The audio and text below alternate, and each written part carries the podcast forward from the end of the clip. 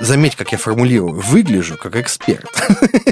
Я Даша, я умею писать новости и говорить в микрофон. Давай-ка вот то, что ты делаешь, ты будешь делать для нас, но за деньги.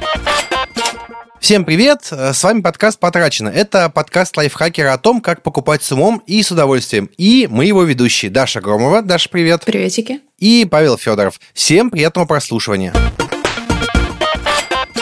Наша сегодняшняя тема звучит так. Как заработать репутацию, не потратив ни копейки?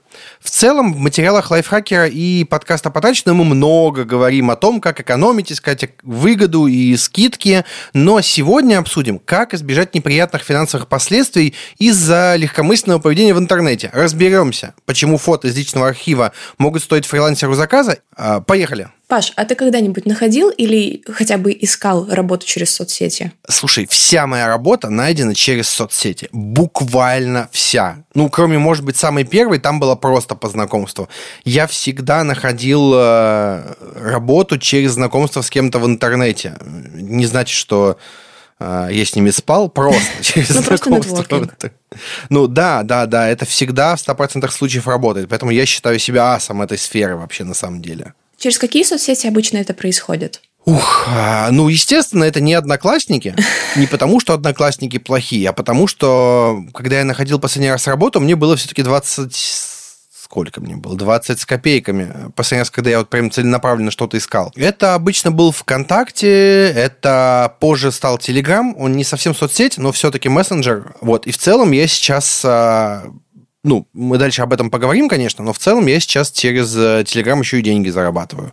Очень хорошая штука, очень интересная история. Но в целом, как это работает вообще? Если вы в соцсетях ведете себя активно, хорошо, красиво и понятно, и делаете что-то полезное или заметное, к вам в какой-то момент все равно придут и спросят, а не хочешь ли ты на этом заработать? Не в том плане, что разместить рекламу, а в том плане, что давай-ка вот то, что ты делаешь, ты будешь делать для нас, но за деньги. Ну, обычно, когда мы говорим про соцсети, речь идет обычно про то, чтобы писать какие-то посты или что-то такое. Вот у меня это действительно было и работало. Тебе больше скажу, телеграм-каналы помогают мне...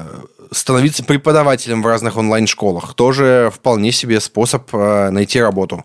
Очень крутая штука. Смотри, вопрос теперь есть. А как у тебя с этим? Потому что я знаю, что ты в своих аккаунтах не то чтобы... Ну, ты не скрываешься, там видно, что ты Даша Громова, но при этом как-то вот, не знаю, не могу объяснить это ощущение, но вот есть ощущение, что ты не то чтобы очень сильно светишься там все равно. Да, на самом деле я не использую свои аккаунты для нетворкинга, но поскольку я сейчас не ищу работу, в целом, наверное, это нормально. А вот если вы находитесь в поисках новой работы или подумываете, может быть, сменить старую, то, наверное, это правда стоит афишировать. Но то, что я это не делаю, иногда приводит к очень смешным и интересным ситуациям. Так, например, меня однажды взяли официальным фотографом на мероприятие Apple. Так вышло, что однажды мы гуляли с компанией, и там был веб-дизайнер, которого знали мои друзья, но не знала я. Соответственно, потом мы просто добавили друг друга в Инстаграме и, ну, плюс-минус не вспоминали, скажем так. Спустя какое-то время он мне пишет в личку: «Даш, привет, ты же фотографируешь?»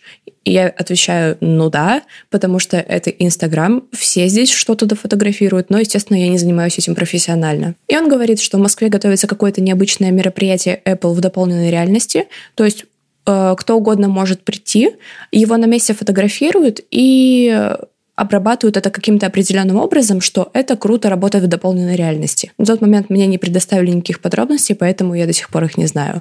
И он сказал, что он будет работать на этом проекте, естественно, дизайнером. То есть, я так понимаю, что отвечать за вот эту постобработку. И они ищут фотографов. И он предложил это мне.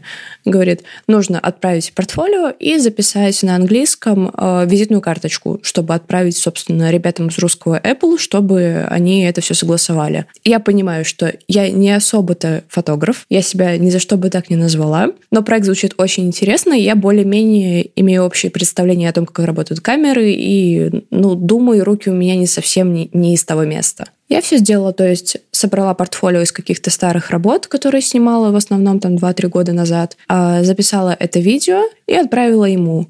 Он сказал подождать условно где-то неделю, пока идет отбор, отсматривают всех кандидатов и всякое такое. И вот когда я уже абсолютно об этой истории забыла, он мне опять звонит и говорит, что «Привет, Даш, помнишь ту тему с Apple? Тебя одобрили?» Я такая «Угу». интересно. К сожалению, потом эта выставка по какой-то причине отменилась, то есть ее не проводили вообще, поэтому мне не довелось на ней работать. Но да, у меня была такая история, я почти стала фотографом Apple.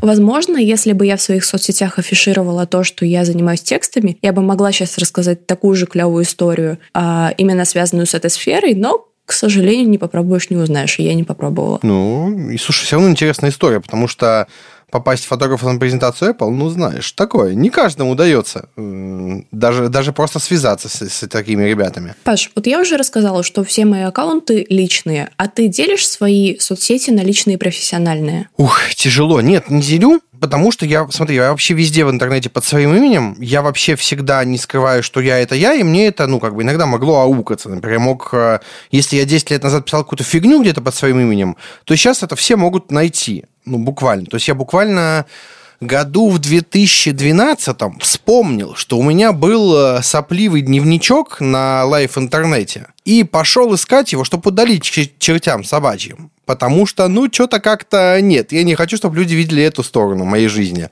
И, например, я поэтому в какой-то момент пошел во ВКонтакте, вычистил совсем старые посты, которые я писал, когда мне было 18 лет. Ну, что там человек 18 лет может написать? Какую-то билиберду, вот мягко говоря. Плюс я еще в какой-то момент подумал, что хочу в Инстаграме попытаться делать что-то полезное, набирать подписчиков и прочее. И пошел, скрыл из профиля все фотографии детей. Я их не удалил, а именно скрыл, в архив скинул, потому что я подумал, что ну а нафиг кому-то это надо. Они сейчас растут, они становятся самостоятельными людьми. Возможно, они будут не очень рады, что в открытом доступе будут их фотографии. Ну, в 8 лет моя дочь ничего не скажет против того, что я фотографию поставлю. А вот когда ей будет 15, может быть, уже будут вопросики. Лучше я сразу этим озабочусь. Поэтому из личной информации я сейчас не публикую фотографии детей никуда, потому что я решил, что они растут, в какой-то момент им может это не понравиться. Лучше я сразу отучусь. И в целом я не пишу ничего о какой-то личной жизни. То есть, условно говоря, у меня знакомый тут писал: мы с женой разводимся, не переживайте, т.д. Блин, я такие посты не буду писать. Просто в этом нет необходимости. Это моя личная жизнь, она только меня касается. Угу. Если бы у меня была какая-то закрытая страница ВКонтакте, например, где только друзья мои, вопросов бы не было. Но, блин, у меня 1000 друзей ВКонтакте. Какова вероятность, что это все мои знакомые? Самое интересное, что у меня во ВКонтакте есть список друзей с названием «Знакомы лично». Я периодически его пополняю, и из списка друзей просто добавляю туда тех, с кем я лично виделся вживую. Очень интересный экспириенс. Таких, по-моему, 450 человек или 500 из 1000 с гаком. Остальные – это виртуальные знакомые, люди, которых я вообще не знаю. Вот все, что надо знать о личных данных в интернете, на самом деле. В общем, у тебя что-то среднее, не слишком личное, но при этом ты как человек присутствуешь в своих соцсетях. Это не только твои работы, скажем так. Да. То есть надо понимать, что в тот момент, когда мне стукнуло, лет 25, у меня пропало разделение на работу и личное просто потому, что я начал вести какие-то профессиональные блоги, начал заниматься тем, чтобы работать, прости господи, над личным брендом. Простите, пожалуйста, за эти выражения, пожалуйста. Поэтому в какой-то момент я начал думать, что писать. То есть я публиковал какие-то веселые истории, они тоже работали на тот имидж, который я пытался создать. Вот у меня, например, были, как в конце месяца, посты, в последний день месяца посты, типа «Оплати интернет, ленивая жопа». Все думали, что это я сам себе напоминалки ставлю, но нет. Это была тоже такая работа на публику. Mm-hmm. Люди реагировали, я 7 лет вел эту рубрику, сейчас немножко надоело, перестал. То есть все действия у меня в аккаунтах, они не просто так. То есть либо это что-то про работу, либо мне, правда, что-то интересно узнать. Например, вчера в Твиттере спрашивал про мышки компьютерные. Вот мне рассказывали. В одном из следующих выпусков в покупочках расскажу, что я купил. Вот. Или это что-то там интересное, просто чтобы собрать лайков и потешить свое эго. Просто писать и ныть в соцсети, мне кажется, это все-таки немножко перебор. Сейчас мне так кажется. 10 лет назад мне так не казалось. Но 10 лет назад в интернете было сильно меньше людей. Вот что важно помнить. В общем, формат онлайн-дневника – это не для тебя. Да, то есть я как-то пытаюсь рефлексировать, но это все закрыто, и это не видит никто. Вот это тоже важный момент. У меня есть какие-то странички в Notion, какие-то заметки свои. Рефлексия должна быть для тебя и твоего психоаналитика. Вот, наверное, и все. Может быть, для партнера максимум. всем обязательно об этом не нужно знать. А вообще, на твой взгляд, нормальная ли эта тема? Делить аккаунты на личные и рабочие? Ну, смотри, мне кажется, что если кому-то хочется шитпостить, то аккаунт для шитпоста должен быть без реального имени. Ну, то есть, если ты собрался... Потому что, смотри, немножко вперед забегу, часто в вакансиях просят скинуть ссылку на свои соцсети. Для чего это делают? Вот есть у тебя идея, для чего это делают? Чтобы посмотреть, что кандидат не дебил, не ультраправый и не бьет женщин и детей? Максимально четко сформулировала. Я хотел чуть посложнее сформулировать. Но да, это нужно для того, чтобы проверить адекватность человека. Если человек у себя там где-нибудь в соцсетях сидит и пишет, как он упарывается посреди рабочего дня, ну, наверное, не стоит его брать. Или если он сидит и пишет, что он собирается давить каких-то людей катком, потому что они что-то сделали не так. Ну, наверное, тоже стоит подумать об этом. Хотя я довольно гневный в Твиттере, например. Но при этом под своим именем. Если вы хотите, чтобы то, что вы в интернете никто не увидел, не пишите это в интернете. Потому что даже если ваш аккаунт анонимный, его все равно можно вычислить. Правда. Я знаю довольно много людей с кодовым кличкой Sherlock Holmes, когда... Вы помните эти cool story, когда девушка вычислила, с кем ее мужик изменяет ей по количеству лайков, ты-ды-ды-ды-ды, и вот все такое. Таких людей очень много. Прости, что перебиваю, но у меня есть идеальная история, которая сюда подходит. Одно время я работала HR-ом и нанимала иллюстраторов и аниматоров для студий, которые создают контент для игр. И вот однажды мне нужно было найти конкретного пиксель-артиста, о котором я знала только то, что его зовут, условно, Павел. Я не помню его имя, но вот я знала только имя, и кажется, что ему не больше 30 лет. Я нашла самое крупное сообщество ВКонтакте, посвященное пиксель-арту, вбила его имя, вбила рамки возраста, полчаса тыкания, и я его нашла. Интересно. Короче, ребят, помните, что анонимность в интернете, она довольно условная. Если очень захотеть, можно всегда расшифровать, кто вы. И смотри, есть важный момент тут. Если вы шитпостите в интернете, ну, блин, закройте аккаунт. Ну, правда. Потому что если вы особенно шитпостите про свою работу... Это все равно всплывет. Ну, и это правда. Так тупо, господи. Да, это всегда тупые истории, когда меня уволили за то, что я писал в Твиттере, что мой начальник долбоящер. Ну, а что вы хотели? Ну, правда. Типа, какой реакции вы ждали? Вы ждали, что начальник увидит и скажет, ну, наверное, правда долбоящер? Нет. Ну, то есть, увольнение может быть слишком жестко, но в целом, если вы что-то публикуете в интернете, помните, что это всегда может кто-то увидеть. Ну, правда, это важно помнить. Слушай, я видела TikTok, в котором американка песочит свое руководство. Там действительно трешовая ситуация, то есть она рассказывала, что... Я не помню, что конкретно они продавали, но соль в том, что если эта продукция портилась, ну, выходил срок годности, то они были обязаны это уничтожить, то есть, кажется, это были какие-то крема, то есть они должны были выдавить весь этот просроченный крем, который они не могли продавать, в мусорку, чтобы этими продуктами не могли пользоваться бездомные люди, потому что руководству не нравится, что бомжи используют продукцию этой компании.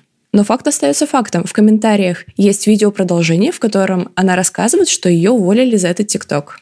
Ну вот, надо помнить. И понимаешь, если тебя уволили за какой-то ТикТок или за Твиттер, надо понимать, что тебя уже уволили. Все, даже если ты сейчас пойдешь в какую-нибудь трудовую инспекцию, восстановишься, ты уже не сможешь там работать физически. Ну правда.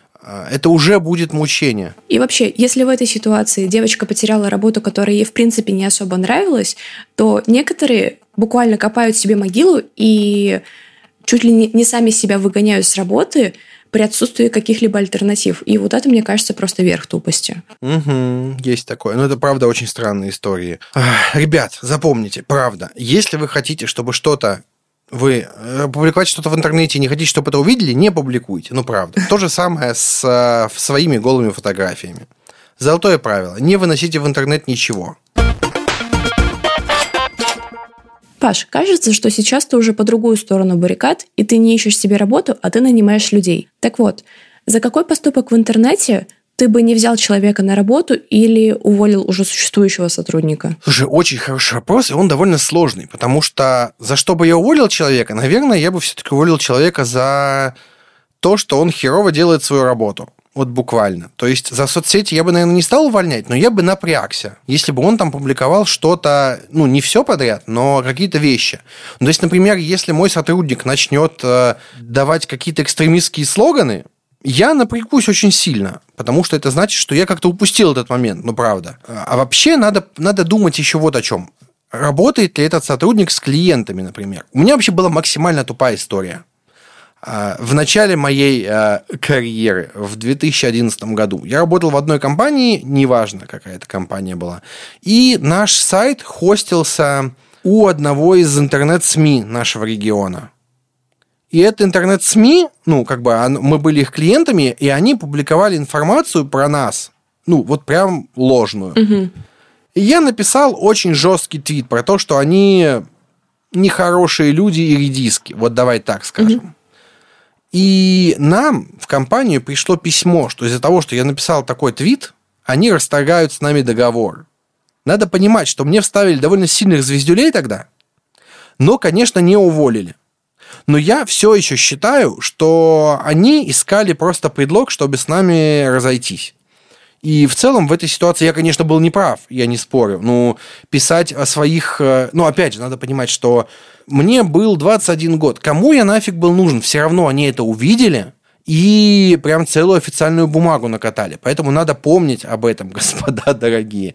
Наверное, увольнять нет, mm-hmm. но при этом, если у человека есть какие-то резкие высказывания о чем-то, я об этом подумаю. Вот, естественно, я не возьму человека, если у него там есть какие-то высказывания экстремистские или суперпропагандистские, потому что есть человек таким... Смотри, тут важный момент. Если человек этим занимается, то есть большая вероятность, что он, ну, тратит на это довольно много времени. И на работу у него остается меньше сил. Я не против, если он активист, но...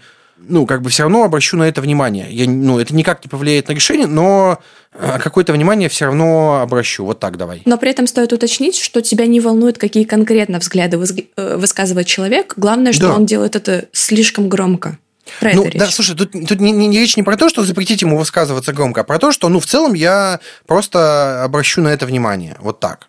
Может быть, я, конечно, сейчас перестраховываюсь, но я знаю, что есть ребята, которые в целом не берут тех, кто высказывает свои какие-то позиции громко. Угу. Тоже такое бывает, поэтому обратите внимание. Окей, а что насчет, допустим, пьяных фотографий или фото с алкоголем? Потому что, насколько я знаю, некоторые представители некоторых профессий, например, там, учителей, судей, еще много всякого разного, могут просто не взять на работу или уволить, если появится подобный контент. Что ты думаешь на этот счет? Что ж, двоякая ситуация, потому что, да, если ты учитель и выкладываешь фотографии с алкоголем, ну, тут вопрос в том, что ты работаешь с детьми. Мне кажется, это совершенно нормально, когда учитель идет в купальнике на пляж, вы уж меня простите, мы все люди, или что-то выпивает какой-то алкоголь.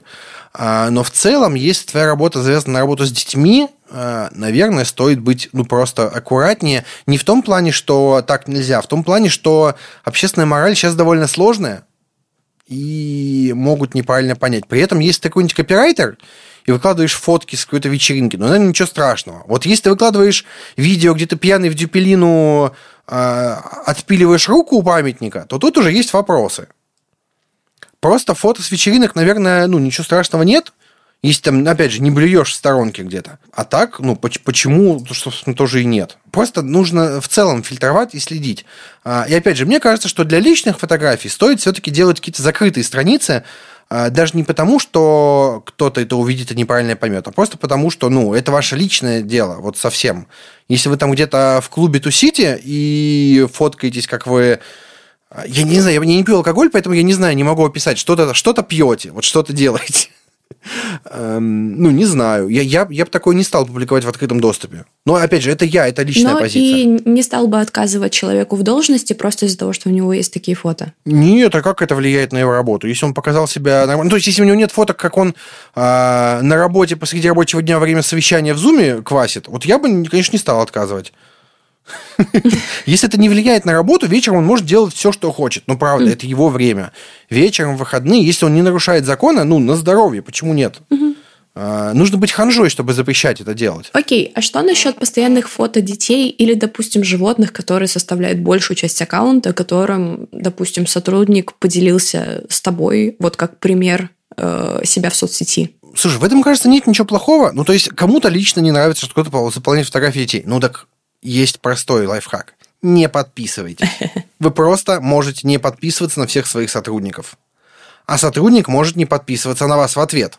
Важно это помнить, что есть все-таки личное пространство. Фото детей на здоровье, фото котов на здоровье. У меня Инстаграм открытый, публичный, и все равно там в основном фотки котов, потому что они более фотогеничные, чем я. Поэтому в этом ничего нет плохого, опять же. Вот если... Ну, опять же, нет, смотри. Хотел сказать, что если он ведет его публично, да кто же в этом ничего нет плохого? Это личный выбор человека. Соцсети – это все равно личная территория. И они нужны работодателю, мне кажется, в первую очередь для того, чтобы посмотреть адекватность человека. То есть, короче, до тех пор, пока под фотографиями детей нет каких-то странных, ужасных подписей, все в порядке. Да. Понятно. А что насчет любителей поругаться в комментариях? Возможно, делать это с матом. Ой, слушай, это ситуация моя прям буквально, потому что я очень ворчливый. И, ну, ты читаешь мой твиттер, ты знаешь, что там происходит. Я довольно часто ругаюсь с кем-то. Опять же, надо понимать, что если человек работает с клиентами, то надо следить, чтобы он случайно не ругался с этими клиентами в соцсетях. Ну, просто потому что... Да, ну, просто потому что... Это лишние ситуации стрёмные, правда. У меня были такие истории, опять же, ну, кроме вот этой истории, которую я сейчас уже рассказал, у меня была еще одна история, когда я ругался с одной компанией, а эта компания работала с компанией, где я работаю. Давай вот так вот максимально обезлично расскажем. И они пришли на меня жаловаться, говорить, что я говнюк. И я был говнюком, правда, да. Но и они были не очень правы. Давай все, не будем затрагивать, но в целом... Если человек, ваш сотрудник будущий, будет работать с клиентом, ну, все равно стоит последить, не ругается ли он очень сильно публично. Понятно, что у всех бывают ситуации, когда таксист что-то отчебучил, и кто-то пошел добиваться справедливости публично. Ну, просто потому, что это единственный способ добиться справедливости. У всех такое бывает. А вот если он регулярно говнится на какую-то компанию, и вот прям ходит, нарывается на скандал, ну, тут уже стоит задуматься. При этом я четко отдаю себе отчет, что я правда вот из этих ребят. И очень сильно пытаюсь себя сдерживать, и очень сильно пытаюсь, ну, аккуратнее быть. При этом я вот, например, опять же, я тебя читаю в Инстаграме, в Твиттере, и я вижу, что у тебя, например, такого нет. То есть ты довольно сдержанная в этом плане. Я правильно же понимаю? У тебя не было ситуации, когда ты ругалась с кем-то публично? Слушай, я недавно ругалась с Яндекс-лавкой, причем, каюсь, по-моему, даже с матом, что мне вместо лимона привезли буквально пенициллин. То есть он вот был весь в белой вот этой вот странной пенициллиновой корке. А это был последний ингредиент для того, чтобы мне завершить то, что я готовлю. Я и так ждала это 40 минут. И он приехал вот такой. Целых 40 минут ждала? Ужас какой. Блин, ну им буквально нужно было принести всего один лимон, и лавка находится где-то в 2 домах от меня. В Великом Новгороде ты ждешь 5 часов доставку. Поэтому я не понимаю. Слушай, есть вот такая тема. А что ты думаешь насчет того, когда люди публикуют интимные фотографии в соцсетях? Вот ты таким увлекаешься или нет? Я знаю ответ, наверное. А может быть и нет. Может, у тебя есть закрытый аккаунт для этого? Я вот не знаю. Нет, у меня по одному аккаунту на каждую соцсети. Кажется, ты видел их все, и это примерно все мое присутствие. Но в целом мое мнение такое. Все, что пропускает для публикации Инстаграм, по идее, должен пропустить и руководитель до тех пор, пока это не какая-то работа вот такая очень стигматизированная, вроде учителя. Моя подруга сейчас начала работать учителем. Она ведет вот прям самое начало средней школы, но все равно сейчас у всех есть телефоны, поэтому некоторые ее дети подписаны на нее в Инстаграме. И она решила принять участие в челлендже, в котором нужно в течение определенного времени заниматься спортом, придерживаться определенной диеты и в форме отчетности выкладывать фотографии в Инстаграм. То есть, вот что я ела сегодня, вот как я сегодня занималась. И типа фотки в бок с животом, вот это все, да? Да, и фотки в бок с животом. И все это в спортивном лифчике, просто потому что, ну, иначе не то чтобы будет видна разница. И она подумала, что, кажется, возможно, у меня будут проблемы, если мои дети это увидят. Поэтому она просто сделала себе закрытый аккаунт, которым она поделилась с друзьями, поделилась с теми, кто вместе с ней участвует в этом челлендже, и никак не афишировала его на основном аккаунте. И все счастливы. Слушай, очень хорошая позиция, мне кажется, потому что в любой непонятной ситуации то, что может спровоцировать, ну... Смотри, давай так. У нас свобода слова, Угу. И поэтому, если человек хочет что-то публиковать, не запрещенное законом, я прям еще раз выделю это, то ну, на здоровье. Но при этом, если вы хотите избежать потенциальных будущих ситуаций, лучше, кажется, перестраховаться. Может быть, я, конечно, слишком перестраховываюсь всегда. Но вот, например, истории с интимными фотографиями у меня никогда не было такого, чтобы кто-то из кандидатов публично их выкладывал. Ну, правда. А если будут, ну, я подумаю, ну, окей, не вопрос. Опять же, если это не касается работы, почему меня вообще должно это волновать? В целом, да, но мне кажется, что если человек делает что-то, что никак не связано с его основным видом деятельности, и при этом это что-то рискованное, то есть, допустим, он выкладывает какие-то фотосессии вот прям на грани, или рисует что-то потенциально с 18+, то, возможно, такую деятельность стоит вынести в отдельный аккаунт и не использовать там реальное имя, а, допустим, прикрываться ником, не только с точки зрения, что «а вдруг начальник меня увидит», но еще и потому, что это защищает от потенциального деанона. Ну да, для человека это безопаснее, но в целом я не вижу ничего в этом. Каждый занимается тем, чем он хочет. Если это не влияет на работу, то мне, как работодателю, вообще без разницы, что у него там. И то же самое, например, касается политических взглядов. Если человек ходит на митинги, там, которые организует Навальный, на здоровье. Если он ходит на митинги, которые организует Единая Россия, на здоровье. Если это не влияет на его работу, мне совершенно без разницы. Другое дело, что если он ведет суперактивную деятельность и может случайно сесть на 15 суток, тут я уже могу напрячься, но в том плане, что мне нужно придумать, кто его будет заменять эти 15 суток. Угу. И в целом придумать, как решать эти ситуации. А так, это его личное дело, и оно меня не должно касаться. Вот что я думаю. В общем, наверное, если резюмировать, то до тех пор, пока ваша сфера деятельности не суперспецифичная, к которой применяются какие-то особые требования, кажется, что вы вольны делать все, что считаете нужным, потому что это, в первую очередь, ваш аккаунт. Да, я согласен полностью с этим. И при этом, кстати, есть, знаешь, какая вязкая тема, типа репосты.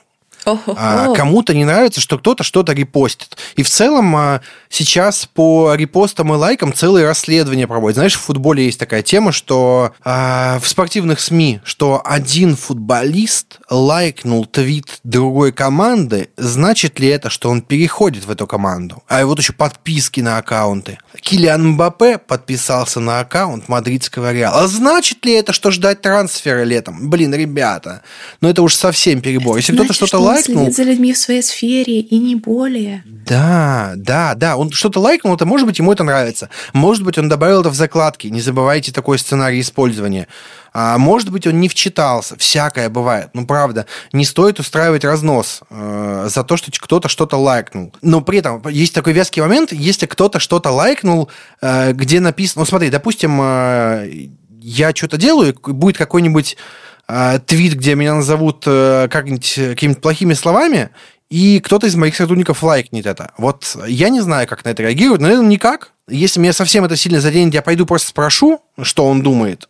Но надо будет подумать, как это сделать, чтобы это не звучало как наезд. Ну да, мне кажется, что это больше дело в персональном уважении, чем в каких-то рабочих моментах. Да. Вообще личное и рабочее очень важно разделять. И вот это главный постулат ведения аккаунтов в соцсетях на самом деле. То есть не разделять рабочие и личные публикации, но разделять отношения к людям.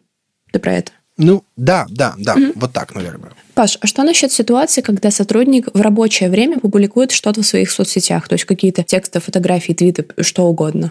Все просто. Если у него сделана работа, то на здоровье. В целом, я знаю, что 8 часов рабочего дня довольно тяжело держать концентрацию. Если ты работаешь в интернете, если ты работаешь головой. Если ты работаешь руками, я просто не представляю, как можно 8 часов руками работать и не уставать и продолжать работать. Я правда не понимаю. Это невероятно сложно. Головой работать вообще 8 часов подряд невозможно, поэтому все равно все делают перерывы. Кто-то ходит, котов тискает, кто-то выкладывает фотографии. Если работа сделана, почему, в общем-то, нет? Что я могу сказать? Я периодически отвлекаюсь от работы и, например, какие-нибудь посты в каналы выкладываю. Просто потому, что это меня отвлекает.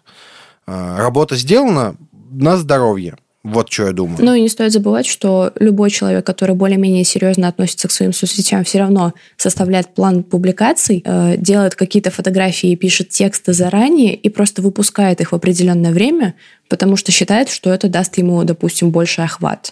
И далеко не всегда публикация означает, что это произошло вот только что, и я занимался этим сейчас в свое рабочее время. Иногда это означает, что человек серьезно относится к своему условному твиттеру, и этот пост был на таймере. Да, это тоже важный момент, потому что отложенные фотки – это святое. Давай немножко поговорим про личный бренд в соцсетях. О, мы подошли к теме выпуска. Да, мы такие. Смотри, если вы работаете в компании или на каком-то предприятии и не планируете уходить в какой-то фриланс-бизнес, планируете дальше работать в этой компании, наверное, соцсети и личный бренд вам не то чтобы супер нужны будут. Но при этом, если вы собираетесь там развивать профиль, делать какой-то блог, то вам понадобится вот эта штука с названием «личный бренд». Это вообще довольно мутное понятие, как мне кажется, сейчас. Потому что сейчас личным брендом называют все, что угодно. Но обычно это когда человека знают как специалиста или эксперта в чем-то, ну или просто как какую-то личность, и знают его имя. Сейчас вообще в целом очень модно говорить про построение личного бренда. Есть агентства, которые этим занимаются, конечно, за деньги. А как думаешь, почему вдруг все вокруг так этим озаботились? Потому что мне кажется, что сейчас, если человек получает оплату своего труда, которая закрывает ему базовые потребности и, возможно, что-то сверху, то ему хочется думать уже о менее базовых вещах, таких как, например, признание, узнаваемость, популярность. Ему уже не просто хочется сделать что-то, чтобы ему за это дали денежку, но ему хочется создать что-то, благодаря чему его имя станет известно в его сфере. И вот мне кажется, что отсюда и пошли все эти разговоры о личном бренде, просто потому что люди, наверное, в целом стали зарабатывать все-таки поболее в определенных сферах.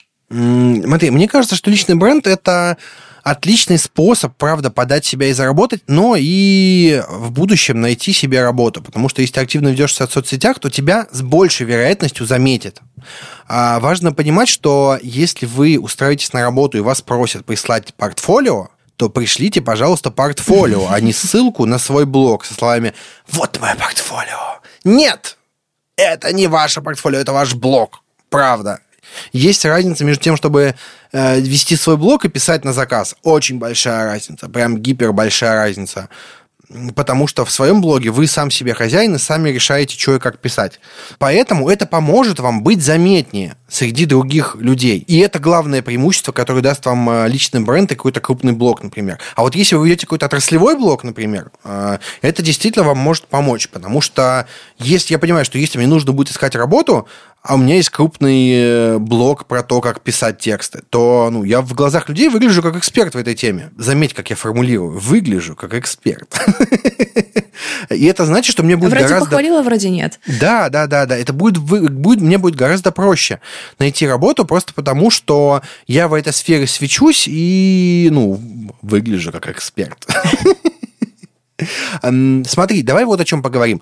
Как думаешь, как нужно вести профиль, чтобы получать заказы и в целом зарабатывать больше? Есть идеи? Я думаю, что первым делом нужно сделать то, чего не делаю я. Это дать понять своим читателям или зрителям, если это условно YouTube или TikTok, чем вы занимаетесь. То есть, допустим, просто в шапке профиля в Инстаграм написать, что вот, не знаю, я Даша, я умею писать новости и говорить в микрофон. Это уже какая-то минимальная демонстрация людям того, что вы делаете, помимо того, что у вас вот есть такое-то лицо и 3 кота. Потому что, конечно, ваши фото могут быть очень красивыми, но они никак не сообщают вашим читателям, что вы, например, пишете курсовые на заказ. В плане контента, как мне кажется, многие профессии позволяют очень органично сочетать личное с рабочим. Допустим, какие-нибудь условные фотографы, художники, 3D-моделеры. В общем, кто угодно, кто создает что-то, что можно посмотреть, может очень легко сочетать примеры своих работ с фотографиями своего лица. И таким образом у подписчиков будет создаваться вот эта вот связь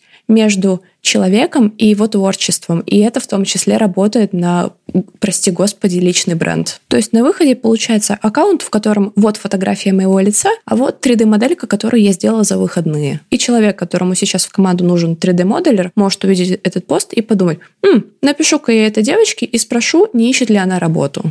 Прекрасно. Я бы от себя, знаешь, что посоветовал? Если вы хотите получать из соцсетей заказы, рассказывайте там о работе, а не о личном. Лично это круто, это не значит, что вам не нужно вообще ничего личного рассказывать. Это помогает вам держать контакт с читателями. Но если вы хотите получать от этого заказы, работу и деньги, то старайтесь говорить больше на профессиональные темы. То есть поделитесь своим мнением о какой-то профессиональной штуке, отреагируйте на новость, поделитесь чем-то полезным. И это поможет вам гораздо больше и гораздо лучше на этом как-то заработать. Ну, правда, потому что как информация о том, что вы что-то... не знаю, что вы погладили кота и свели его на груминг, если вы, например, редактор. Как это поможет вам найти заказы? Никак. Вот вам простой ответ. А вот если вы расскажете, что вы взяли клиента и решили для него вот такую-то проблему вот так-то, это с большей вероятностью даст вам какой-то возможный заказ или работу. Поэтому пофильтруйте немножко то, что вы пишете, и чем сильнее вы сконцентрируете свой аккаунт на том, чем вы занимаетесь и чем вы хороши, тем больше вероятность, что вы на этом что-то сможете заработать. Вот такие дела, господа дорогие. Ну и кажется, что если вы, как я, решили не посвящать свои профили своему роду деятельности, то все равно не повредит временами, допустим, в своем Твиттере делать посты в стиле «я занимаюсь, ну, не знаю, допустим, текстами», «готова к сотрудничеству, мои расценки вот такие-то», если вы считаете нужным это указать. А теперь хотелось бы поговорить об аккаунтах в соцсетях не как способ привлечения потенциальных работодателей, а как способ дополнительного заработка. Паш, у тебя это получается? И если да, то как ты это делаешь? Да, конечно, получается. Я продаю рекламку. Ну, во-первых, конечно, в первую очередь в телеграм-каналах. Это профильные блоги. И кроме того, что иногда с них приходят какие-то люди, которые хотят поработать, а если бы я заявил, что я хочу с кем-то поработать, это было бы сильно больше людей, ну, правда. Это еще и заработок на рекламе регулярно. Ну, смотри, тут есть два варианта. Ты монетизируешься за счет подписчиков, либо монетизируешься за счет рекламодателей. Я выбрал вариант насчет рекламодателей, это проще. Но не исключен вариант, что я могу монетизировать за счет подписчиков. Тут два варианта. Либо какой-нибудь Patreon, например, но нужно делать что-то веселое, скорее всего. Либо продавать какие-то инфопродукты. Я до этого еще, честно говоря, не дорос, но все возможно. То есть всякие рассылки, чек-листы, ты про это, да? Да. Вот это все. Это тоже вполне себе способ заработка. Я тебе даже больше скажу. У меня иногда покупают рекламу в Твиттер-аккаунте. Вау, ты же там со всеми ругаешься. Да. Все так. Интересно. Ну, короче, для того, чтобы зарабатывать на своих профилях, нужно несколько вещей. Во-первых, нужно быть активнее. Нужно в целом активно показывать, кто ты, что ты, и вести дискуссии. Если то, что ты пишешь, никто не комментирует и никто в этом не участвует, никому ты нафиг не сдался. Потому что помните, что лайки всегда можно накрутить. Комментарий тоже, конечно, можно накрутить, но накрученные комментарии всегда видно. А вот если ваши публикации вызывают дискуссии, это то, что нужно рекламодателю, просто потому, что это значит, что ваш контент интересен людям, и за это платить готовы, потому что если люди вовлекаются в то, что вы пишете, это очень крутая история. Поэтому смотрите и следите в первую очередь за комментариями, чтобы люди комментировали вас, и чтобы вокруг вас было какое-то сообщество. Просто много подписчиков, это, конечно, круто, но их точно так же можно накрутить. И это проверяется, конечно, но тем не менее. Помните, что дискуссии – это прям самое важное. Если ваши посты, например, обсуждают, вы можете получить возможность заработать, можете поставить какую-то рекламу даже при не очень большом количестве подписчиков. Вот я говорю про Твиттер, у меня там 6 тысяч подписчиков, по-моему. Я не помню. И по меркам российского Твиттера это не то чтобы очень много. Ну, правда, потому что куча аккаунтов на 100... Такой флекс тысячника.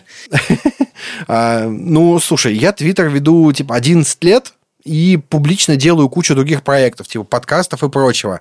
У меня все равно люди потихонечку набиваются отовсюду, помаленьку.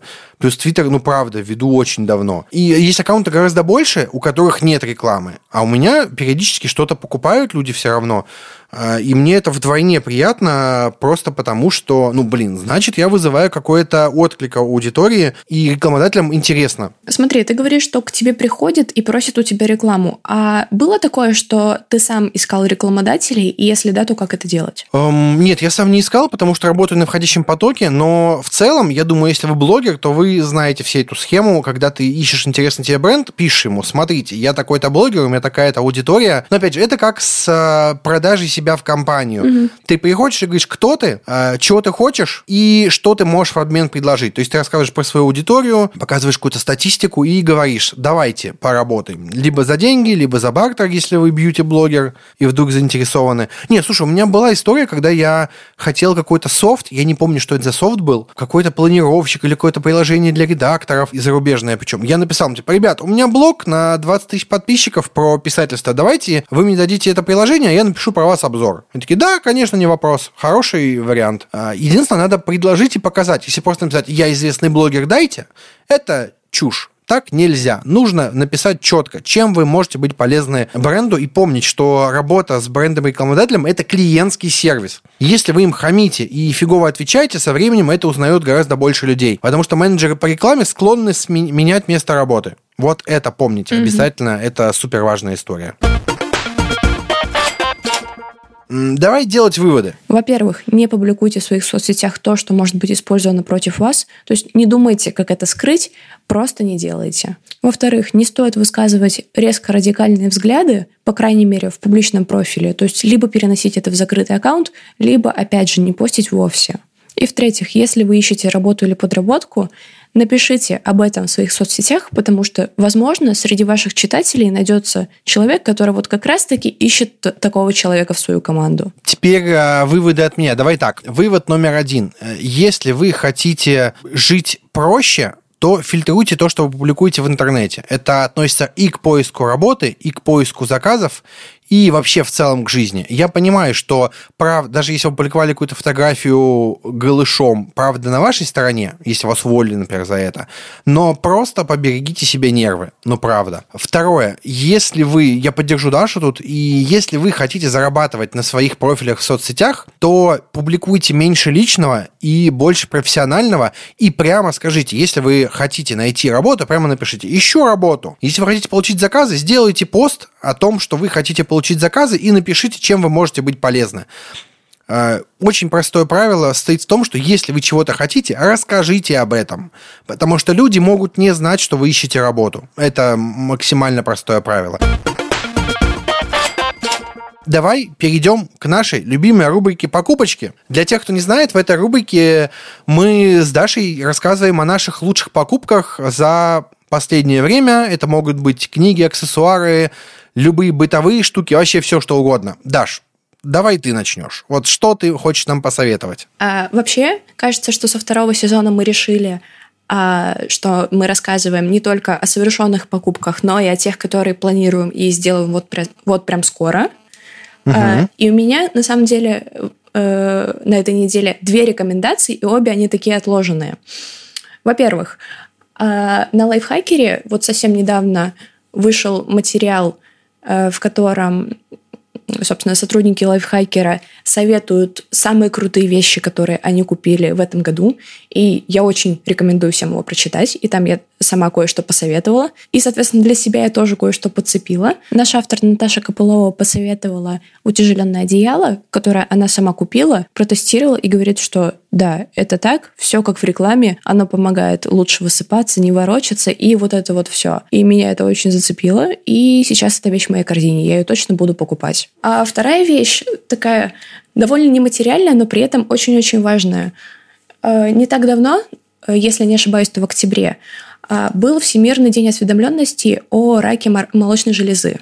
И многие женщины, с которыми я разговаривала в последнее время на эту тему, мне говорят, что они вообще никогда не проверяли свою грудь, а это очень плохая вещь. И во многих клиниках есть услуга полной проверки, то есть ты приходишь и за один день узнаешь просто все, что вот с этим твоим органом происходит. И вот я сама записалась, и причем мне удалось сделать это по ДМС, и возможно, что, собственно, если у вас есть такой полис, то вам тоже удастся сделать это, по сути, бесплатно. И я настоятельно рекомендую это сделать всем девушкам, женщинам, небинарным персонам с грудью.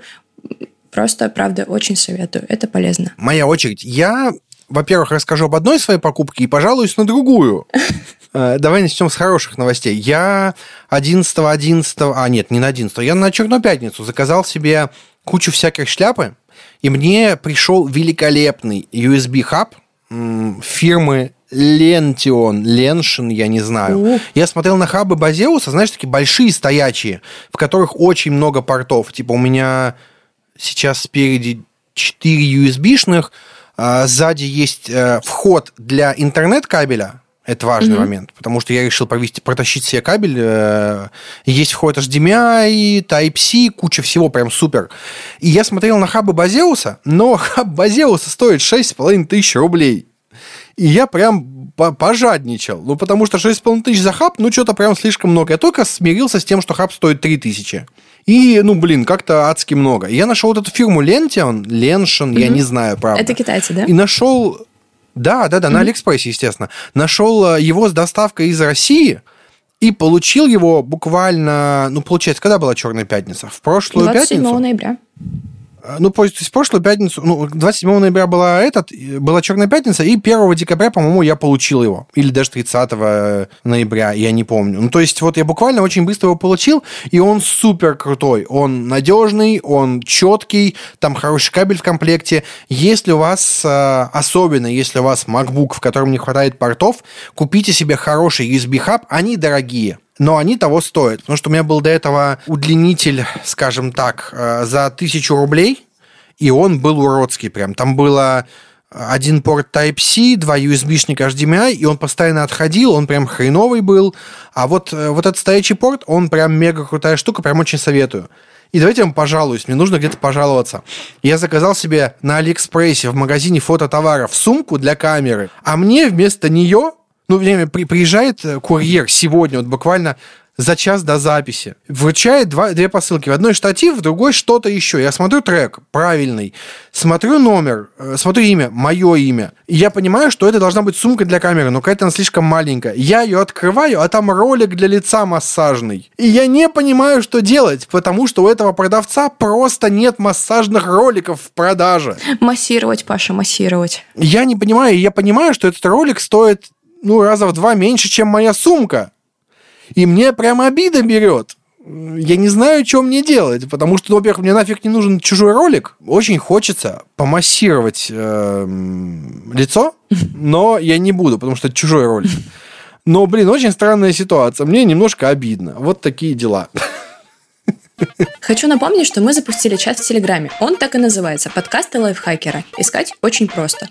Там мы общаемся, рассказываем о свежих выпусках и нашей внутренней кухне. Присоединяйтесь сами и зовите друзей. Будет интересно. Спасибо, что слушали нас. Следуйте нашим рекомендациям и советам. Надеюсь, они помогут вам покупать с умом и с удовольствием. Слушайте нас на всех доступных платформах, комментируйте, ставьте лайки и звездочки. Всем пока! Всем пока!